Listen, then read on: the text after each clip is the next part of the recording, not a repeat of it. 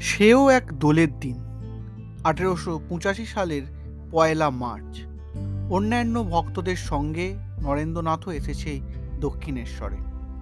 ঠাকুরের সঙ্গে দেখা করার জন্য অপেক্ষা করছেন। নির্দিষ্ট সময়ে আবিরের থালা হাতে ঠাকুর বাইরে এলেন। প্রথমে রাধা মাধব ও পরে ভবতারিণীর মূর্তি ছুঁইয়ে দিলেন আবির। তারপর উপস্থিত সকল ভক্তবৃন্দ পেল আবির প্রসাদ। তবে নরেন্দ্রনাথের জীবনে এই দিনের গুরুত্ব খানিক অন্যরকম।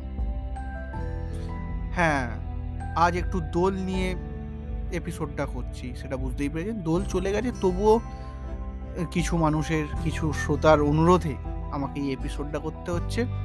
আজকের এপিসোড তাই তার নামটা ঠিক করেছি, দোলের দিনেই বিবেকানন্দ হবার পথে প্রথম পা রেখেছিলেন নরেন্দ্রনাথ। চলুন, শুরু করি। সেটা ইংরাজির আঠেরোশো একাশি খ্রিস্টাব্দ। সিমলার সুরেন্দ্রনাথ মিত্রের বাড়িতে এসেছিলেন ঠাকুর শ্রীরামকৃষ্ণ। তাকে গান শোনানোর জন্য এসেছেন এক প্রতিবেশী, নরেন্দ্রনাথ। হেমন্তের শেষ বেলায় ঘটেছিল এক আশ্চর্য ঘটনা।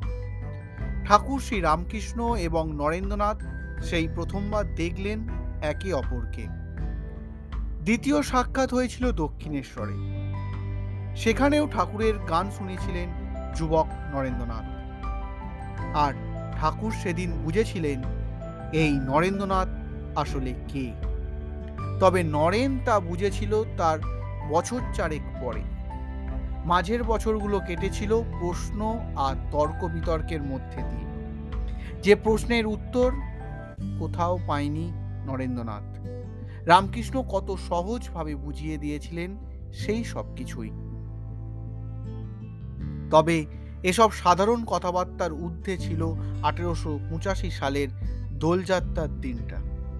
সেদিন সবাইকে আবির দেওয়ার পর ঠাকুর বসেছেন প্রিয় ভক্তদের সঙ্গে। সেখানে আছেন তার স্নেহের নরেনও।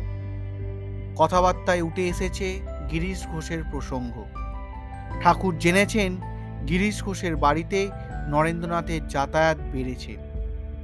প্রশ্নের উত্তরের সম্মতিও জানিয়েছেন নরেন্দ্রনাথ। ধীরে ধীরে তাদের কথার মধ্যে উঠে আসতে লাগল নানা প্রসঙ্গ। বিভিন্ন প্রসঙ্গ উল্লেখ করে ঠাকুর নরেন্দ্রনাথকে বোঝাতে চাইছিলেন তার মনের কথা। এবার সরাসরি বলেই দিলেন, কামিনী কাঞ্চন ত্যাগ না হলে হবে না। এমন কথা তিনি সরাসরি নরেন্দ্রনাথকে আগে কখনো বলেননি। নরেনও বুঝলেন সে কথার মানে। তারপর ইতিহাস প্রায় সকলেরই জানা। যথাসময়ে দীক্ষা হলো নরেন্দ্রনাথের। সন্ন্যাস ধর্মগ্রহণের পর নাম হলো বিবেকানন্দ।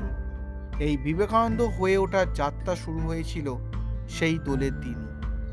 ঠাকুরের কথা মতো সত্যিই কামিনী কাঞ্চন ত্যাগ করেছিল তার প্রিয় নরেন্দ্রনাথ।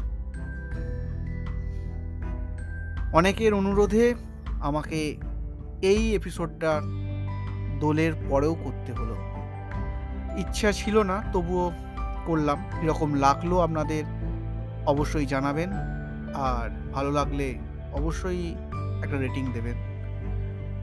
আর যারা ইউটিউব থেকে শুনছেন, তারা শুনে কিন্তু পালিয়ে যাচ্ছেন। এটা কিন্তু ঠিক নয়, একদম ঠিক নয়। একটা অন্তত কমেন্ট করে যান। আর আরেকটু বেশি যদি আবদার করি, তাহলে একটা সাবস্ক্রাইব করে দেবেন। শুনে চলে যাচ্ছে, এটা কিন্তু খারাপ লাগছে। যাই হোক, আজ আর কথা বাড়াবো না, এখানেই শেষ করলাম। কীরকম লাগল আজকের এপিসোড সেটা অবশ্যই জানাবেন। টাটা।